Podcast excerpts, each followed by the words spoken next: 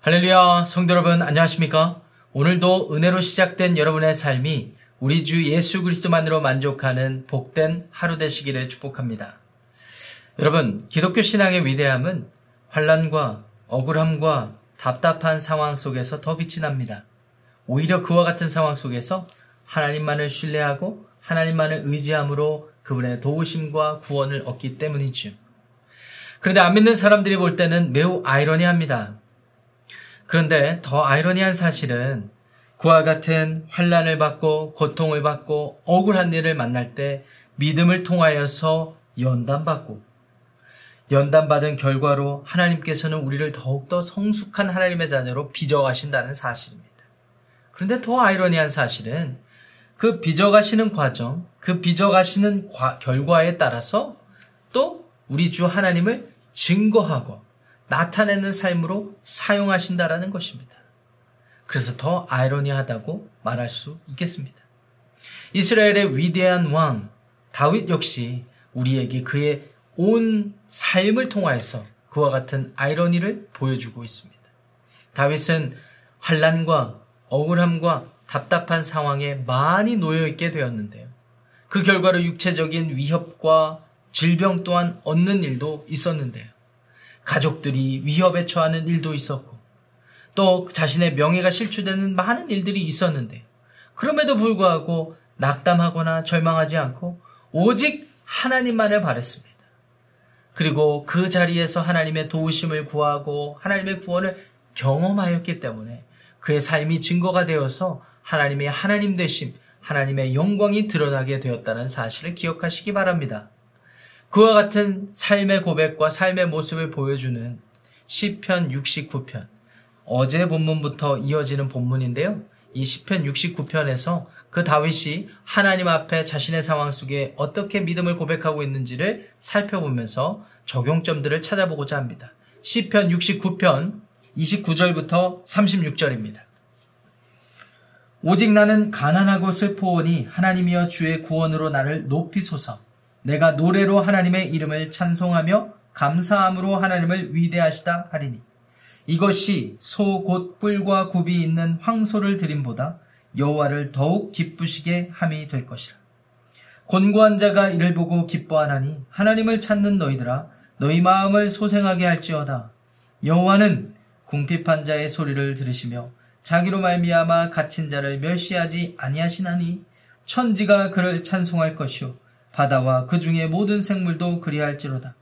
하나님이 시온을 구원하시고 유다 성읍들을 건설하시리니 무리가 거기에 살며 소유를 삼으리로다. 그의 종들의 후손도 후손이 또한 이를 상속하고 그의 이름을 사랑하는 자가 그 중에 살리로다. 아멘. 하나님의 말씀입니다. 오늘 다윗의 고백을 살펴보면 간단합니다.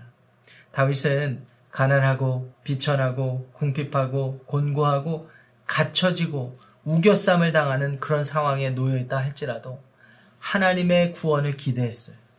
하나님의 구원을 가져다 주실 것을 기억하고 하나님께 부르짖었습니다. 기도했습니다. 왜냐하면 하나님이 그와 같은 자신의 모습을 더 기쁘시게 여긴다는 사실을 알았기 때문이죠. 오늘 본문, 제가 봉독한 본문 중에 31절 말씀입니다. 이것이 소곧 뿔과 굽이 있는 황소를 드림보다 여호와를 더욱 기쁘시게 함이 될 것이라.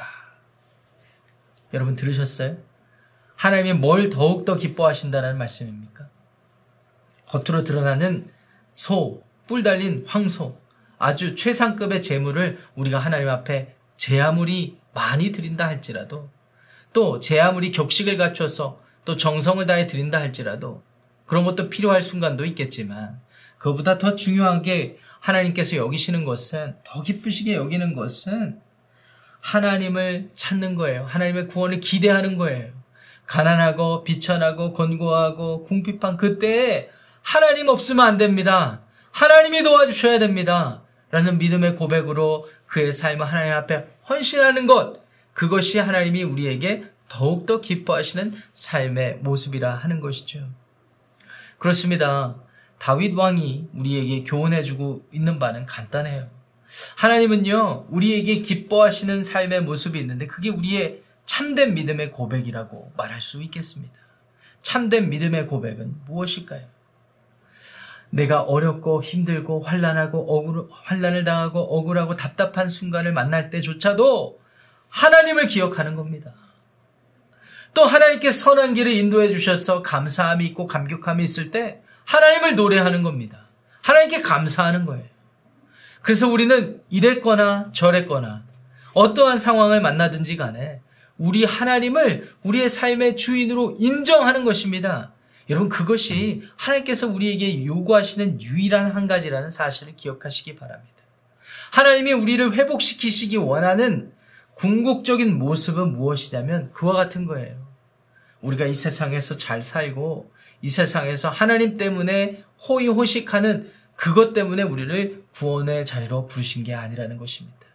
본질적으로 하나님은 우리에게 이미 깨어진 하나님이 우리의 삶의 주인 되셨지만 그것을 우리 우리의 죄로 인하여서 깨버린 그렇게 해서 깨어진 관계를 회복시키시는 것 그게 하나님의 유일한 소망이에요. 그게 구원의 유일한 본질이에요. 그래서 하나님은 우리를 구원하셔서 우리로 하여금 우리의 입술과 우리의 삶의 모습을 통하여 그렇습니다. 하나님 나는 아무것도 아니지만 하나님이 나의 주인이시니까 하나님이 혼자 홀로 영광 받으시는 분이시니까 나의 삶을 인도하실 줄 믿고 나의 삶을 사용하실 줄 믿습니다. 이런 자세로 살아가길 원하시는 거예요. 그 결과는 무엇이냐고요? 우리로 하여금 하나님의 주대심을 더욱더 깊이 체험하게 하는 것. 그래서 우리가 우리의 삶이 연단받아서 우리의 믿음이 더 깊어져서 하나님 안에서 더욱더 성화되어져 가고 궁극적으로는 하나님께 영광 돌리는 삶을 살게 되는 것. 이것이 우리의 삶의 과정이 아니면 무엇이겠습니까? 그래서 다윗의 35절의 고백이 매우 중요합니다. 하나님이 시온을 구원하시고 유다 성읍들을 건설하시리니 무리가 거기에 살며 소유를 삼으리로다. 아무리 답답하고 어려운 순간을 만난다 할지라도 다윗은 기억했어요. 하나님이 그에게 약속해 주셨다라는 사실을. 구원을 약속해 주셨다라는 사실을 말이죠. 그래서 어려운 상황은 지금 현실적인 상황이다 할지라도 하나님은 그 상황 속에서 구원을 베푸실 것이라는 것. 그래서 성읍들을 건설하시고 거기에 살게 하신다는 것을 분명히 기억하고 그 소망을 품고 하나님을 의지했다라는 사실입니다. 나아가서 36절의 고백이 더 위대합니다. 그의 종들의 후손이 또한 이를 상속하고 그의 이름을 사랑하는 자가 그 중에 살리로다. 다윗은 다윗뿐만 아니라 다윗의 후손들, 자손들이 하나님으로부터 받는 그 은혜를 상속받고 구원을 상속받고 그 자들이 그, 그 은혜 안에 살게 된다라고 고백하고 있는 것입니다. 여러분, 다윗이 왜 이스라엘 역사에서 위대한 왕이라고 칭송받는지 아십니까? 단순히 영토를 확장하고 골리앗을 이겨서 위대한 업적을 남겼기 때문에 아닙니다. 그 역시 한 부분이고 그 부분도 하나님이 허락하신 거예요. 다윗이 왜 위대한 왕이라고 칭송받고 하나님께 인정을 받았는가 하면 그가 비록 왕의 자리 통치자의 자리에 있었지만 세상의 여느 통치자와 같지 않고 통치자의 자리에서 자신을 낮추고 하나님을 높이는 그러한 왕의 캐릭터를 가졌기 때문입니다. 비록 통치자의 위치에 있었지만 자신이 통치자에 이르게 된 것도 하나님의 은혜였고 하나님이 인도하셨고 나아가서 하나님이 맡겨주신 사명 때문이었다라는 사실을 기억하고 하나님만을 경외할 줄 알았던 왕, 통치자. 그래서 그가 하나님의 기뻐하심을 어, 여기 기쁘게 여김을 받은 하나님 마음에 합당한 왕이 되는 것입니다. 그래서 하나님께서는 그에게 약속을 하나 해주셨죠. 너 너의 자손과 너의 왕위가 끊이지 않겠다라고 말이죠. 하나님은 그 약속을 어떻게 성취하셨을까요? 예. 다윗의 후손으로 우리 주 예수 그리스도께서 태어나게 하시고 태어나신 그 예수님이 인간의 모습으로 이 세상을 살아가셨고 십자가에서 모든 인간의 죄악을 담당하셨다는 데 있습니다. 십자가에 달리신 과정도 보면 자기가 잘났다고 여기는 유대인들, 하나님의 백성들이 예수 그리스도를 비난하고 모욕하고 탄압하고 또 그를 십자가의 결과적으로는 매달았기 때문에 죽임 당하신 건 아니겠습니까? 그런데 우리 하나님께서는 얼마나 위대하시냐면요. 하나님의 백성이라고 생각하는 착각하는 사람들이 예수님을 못 박았지만 그래서 예수님을 그렇게 억울한 상황으로 내몰았지만 하나님은 그 상황을 영광의 순간으로 바꾸어서 죽음을 이기고 사망을 이기는 승리의 구원의 결과를 우리에게 허락해 주셨다는 것입니다. 그렇기 때문에 36절 말씀 보시면 더 위대한 것이 종들의 후손이 이를 상속하고 우리는 그 믿음을 상속받은 거예요. 다윗이 보여줬던 삶의 모습, 그가 고백했던 믿음의 고백, 믿음의 삶, 이것이 하나님 앞에 인정되어서 약속이 주어졌고 그 약속이 성취되었는데 그 결과로 우리가 구원을 얻은, 얻은, 얻은 것인데 이것 자체가 상속이라는 것입니다. 우리가 상속받은 거예요. 거기서 그치는 것이 아니라 그의 이름을 사랑하는 자가 그 중에 살리로다. 우리가 그 은혜 아래 살게 된 것입니다. 사랑하는 성도 여러분. 오늘도 우리 다윗처럼 우리 주 예수 그리스도처럼 살아가시기를 바랍니다. 오늘 여러분들이 발붙이고 살아가는 이 세상에 존재하는 유일한 어, 근거와 이유는 하나님이에요. 하나님이 여러분을 태어나게 하셨고 오늘도 숨 쉬며 눈을 떠서 잠에서 깨어나게 하셨습니다. 오늘 우리에게 허락하신 하나님의 은혜의 삶입니다. 이 은혜의 삶, 여러분도 어떻게 사시겠습니까? 목사님, 이 은혜의 삶이 너무나 고단합니다. 곤고합니다. 궁핍에 시달려 살고 있습니다. 견딜 수가 없습니다.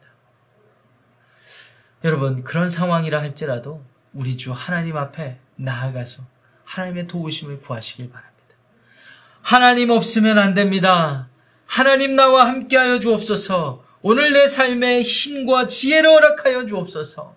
이렇게 부르짖으며 오늘 하루 이겨내시기를 바랍니다. 그것이 하나님이 기뻐하시는, 하나님이 여러분들에게 요구하시는 유일한 삶의 모습이고, 그게 또 우리 주 예수 그리스도로부터 상속받은 결과이고, 또 우리 주 예수 그리스도처럼 오늘 우리에게 요구하시는, 요구되는 사명의 자리라는 것을 기억하시기를 바랍니다. 하나님의 영광스러운 구원이 여러분들의 고난의 순간, 그 고난의 과정, 고난의 결과를 통하여서 드러나고 나타나게 되시기를 축원합니다. 오늘 말씀을 생각하면서 좀 기도하는 시간 갖도록 하겠습니다. 두 가지입니다. 하나님 그렇습니다.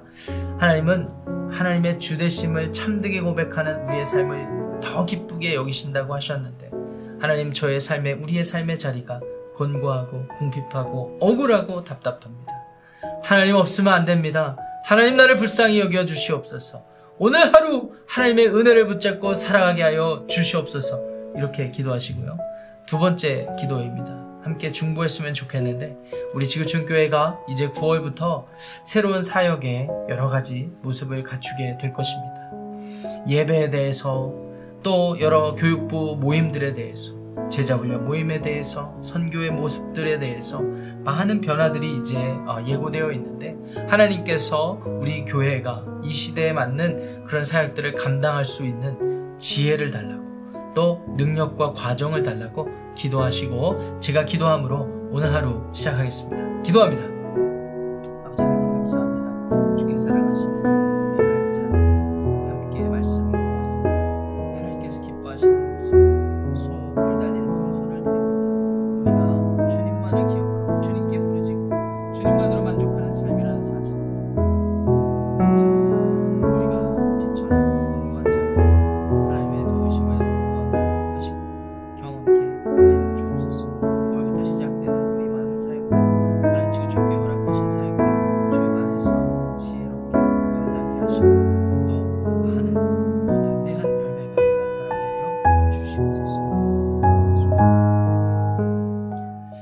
하나님 감사합니다. 오늘 다윗의 고백처럼 소, 뿔 달린 그러한 재물을 제 아무리 드린다 할지라도 우리의 마음이 권고하고 궁핍하고 갇히고 가난하고 비천한 자리에서 하나님을 구하고 찾지 않으면 그 하나님으로만 마, 만족하지 못하면 아무것도 아니라는 사실을 배웠습니다. 하나님, 우리의 삶이 하나님이 더욱 기뻐하시는 삶이 되기를 원합니다. 억울하고 답답하고 환란에 처할 때 오직 하나님만을 기억하게 하시고 또한 그 삶의 과정을 통하여 많은 사람들에게 하나님을 소개할 수 있는 믿음의 연단, 믿음의 열매가 있게 하여 주옵소서. 9월부터 시작되는 지구축교회 많은 사역들이 있습니다. 하나님께 그 모든 사역들 올려드립니다. 아버지 하나님, 우리들의 사역이 하나님의 영광을 드러내는데 주목되게 하시고 그 결과 열매가 하나님께 영광 돌리는 모든 열매의 모습이 되게 하여 주시옵소서. 오늘 하루를 주님께 온전히 의탁하며 예수님의 이름으로 기도합니다. 아멘.